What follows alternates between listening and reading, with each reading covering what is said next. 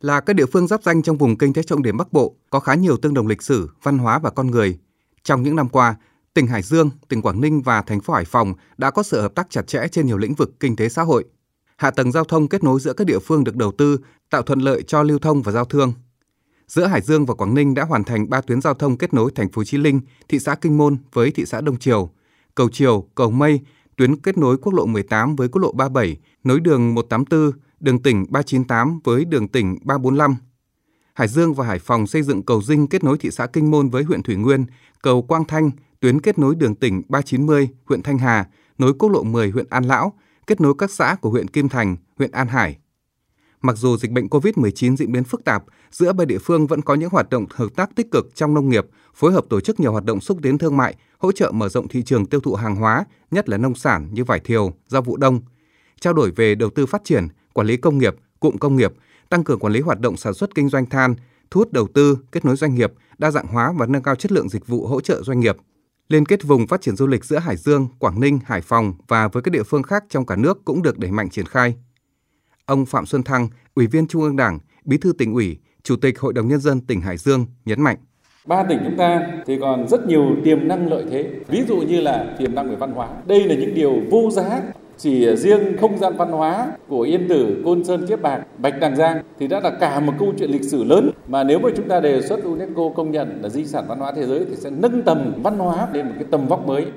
Định hướng đẩy mạnh hợp tác theo phương thức đa phương, tổng thể, ba tỉnh thành phố Hải Dương, Hải Phòng, Quảng Ninh thống nhất nguyên tắc chia sẻ, đồng thuận cùng phát triển và tiếp tục khẳng định vị thế là các động lực tăng trưởng của vùng, của khu vực.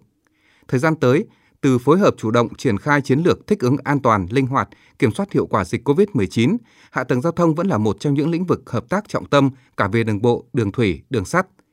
Giai đoạn 2022-2025, hàng loạt dự án nối đường cao tốc Hà Nội – Hải Phòng, đường ven sông từ Quảng Ninh sang Hải Dương, các đường nối quốc lộ 17B, quốc lộ 10 với các đường tỉnh, cầu Lại Xuân, Bến Rừng nối Quảng Ninh với Hải Phòng sẽ sớm triển khai, trong đó ưu tiên kết nối các khu thương mại tự do, khu kinh tế, khu công nghiệp, đô thị động lực, tiếp tục phối hợp quản lý địa giới hành chính, đảm bảo an ninh chính trị, trật tự an toàn xã hội. Về vận tải, logistics, cảng biển và dịch vụ cảng biển, Quảng Ninh và Hải Phòng tập trung hợp tác khai thác hiệu quả hệ thống cảng biển Hải Phòng, Cái Lân, Con Ong Hòn Nét, các cảng hàng không Cát Bi, Vân Đồn và các cặp cửa khẩu với Trung Quốc, đẩy mạnh hợp tác khu kinh tế Đình Vũ, Cát Hải và khu kinh tế ven biển Quảng Yên, phối hợp với Hải Dương sớm thành lập khu kinh tế chuyên biệt tại huyện Thanh Miện và Bình Giang. Cùng với đó, các tuyến du lịch theo trục cao tốc Hà Nội Hải Phòng, quốc lộ 5, quốc lộ 18, quốc lộ 37 theo không gian văn hóa chung được xây dựng thành chuỗi sản phẩm du lịch liên kết, hợp tác quảng bá, xúc tiến liên kết doanh nghiệp. Hải Dương, Quảng Ninh cùng Bắc Giang thống nhất hợp tác đẩy nhanh tiến độ hoàn thiện hồ sơ khoa học quần thể di tích và danh thắng Yên Tử Côn Sơn, Kiếp Bạc. Quảng Ninh và Hải Phòng phối hợp đề cử di sản Vịnh Hạ Long Cát Bà trình UNESCO công nhận là di sản thế giới.